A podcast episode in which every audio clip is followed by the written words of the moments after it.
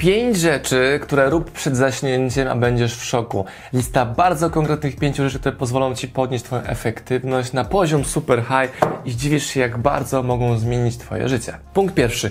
Nie zabieraj ze sobą do sypialni telefonu komórkowego. Możesz powiedzieć, dobra, a jak mogę moją komórkę wyłączyć, wyciszyć, wygasić, ale czy na pewno tak będziesz robił? Sam fakt tego, że ta komórka leży blisko powoduje już zagrożenie do Twojej efektywności i spokoju przed snem. Ja staram się robić tak, że telefon stawiam w pokoju obok, albo go całkowicie wyłączam, albo zostawiam go do ładowania na dole w biurze, aby nie musieć po niego sięgać, żeby ten czas, gdy już uśpię dziecko, gdy się kładę, był takim czasem dla mnie, tylko wyłącznie na skupieniu się, z wyłączeniem wszystkich bodźców, które do mnie docierają, czy to Instagramów, Facebooków, YouTube'ów, Twitterów, TikToków, powiadomień, których by the way nie używam, a zostawienie telefonu w innym pokoju da Ci przestrzeń na pomyślenie, wyeliminuje bodźce i pozwoli Ci skupić się na zaśnięciu. A gdy będziesz wyspany, będziesz kolejnego dnia uradowany. Takie rymowanie, ale będziesz wypoczęty znacznie bardziej niż gdy komórka ci wokół robi brzęk, brzęk, brzęk, brzęk. W ogóle nawet nie mówię o telewizorze, żeby telewizor wyłączyć, czy w ogóle wynieść z sypialni, bo sam telewizji nie używam od zawsze i dla mnie telewizor jest rzeczą obcą, ale słyszałem podobno, że ludzie zasypiają przy telewizorze, z włączonym telewizorem. To w ogóle z abstrakcją pod kątem bodźców świetlno-dźwiękowych, już nie mówiąc nawet o propagandzie, jaką się podświadomie wchłania przez swoje otwory uszne. Także telefon i telewizor wypad z sypialni. Gdy już leżę w łóżku i prawie że zasypiam, lubię robić sobie wizualizację, czyli wizualizuję swoje cele i marzenia, bo to jest idealne na to miejsce.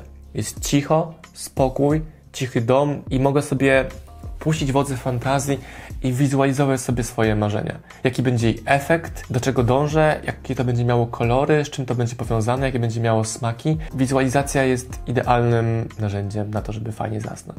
A jeżeli okaże się, że się tak bardzo to wkręcisz i zwizualizujesz sobie swoją przyszłość, to może zamiast pójść spać, otworzysz komputer, kartkę, telefon, który masz w pokoju obok i zaczniesz to realizować. Też często mi się tak zdarzało, że całą noc przepracowałem, a inspiracją do tego była właśnie wizualizacja tego, gdzie chcę dojść, co chcę osiągnąć, do czego dążę, bo to było tak fantastyczne. Poeksperymentuj z wizualizacją, która pozwoli Ci zasnąć, albo która właśnie pobudzi Cię do mega kreatywnego działania bez znaczenia na porę dnia i nocy. Zaplanowanie jednej bardzo dużej rzeczy, ważnej rzeczy do zrobienia kolejnego dnia. I to jest całe moje planowanie. Nie mam kalendarza, którym planuję dokładnie każdy kolejny dzień, ale mam listę jednej rzeczy, jednej najważniejszej rzeczy, którą danego dnia muszę zrobić, która daje mi poczucie sensu, spełnienia, satysfakcji, że największy kamień przerzuciłem. A to są jakieś małe kamyczki, które mogę się bawić później, że będę chciał. A jeżeli ten jeden wielki kamień już przerzuciłem, to mogę nic cały dzień nie robić. Oczywiście robię inne rzeczy, bo jestem rozpędzony, jest momentum działania, ale ta wygrana, że największa, daje mi mega dużo frajdy. Polecam Wam planowanie jednej dużej rzeczy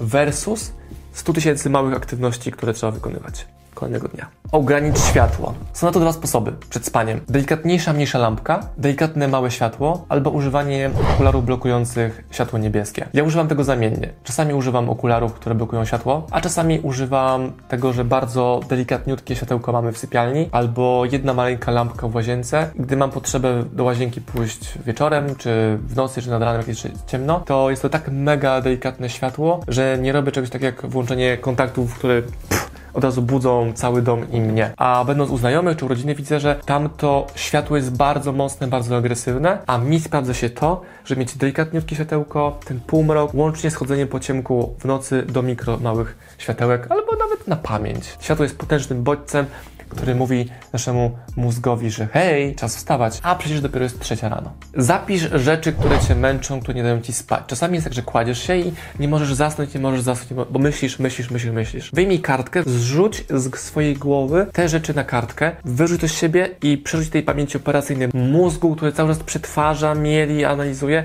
na kartkę i to da spokój twojej głowie i będzie ci znacznie łatwiej zasnąć. Ostatnia bonusowa rzecz to lista wdzięczności. Przed spaniem robimy ją często z żoną. Polega ona na tym, że mówimy sobie na głos z żoną listę rzeczy, za które jesteśmy wdzięczni. Jest to lista 40 wdzięczności. I robimy to w ten sposób, że Kamila mówi jedną rzecz, ja mówię drugą rzecz. Może to być, jestem wdzięczny za to, że nagrałem dzisiaj wideo na YouTube'a. Jestem wdzięczny za to, że przyjął kurier z paczką, której była super niespodzianka. Jestem wdzięczny za to, że kolejny dzień dziecko było w przedszkolu, super się bawiło. Jestem wdzięczny za to, że zrobiłem super obiad. Jestem wdzięczny za to, że ktoś do mnie zadzwonił, przelew, który otrzymałem, za spacer po po lesie, za zapach szyszek i tak dalej. I można bardzo fajnie, szybko stworzyć listę 40 wdzięczności, która powoduje, że aż się robi ciepło w sercu i można przyjemnie położyć się spać i spać z uśmiechem.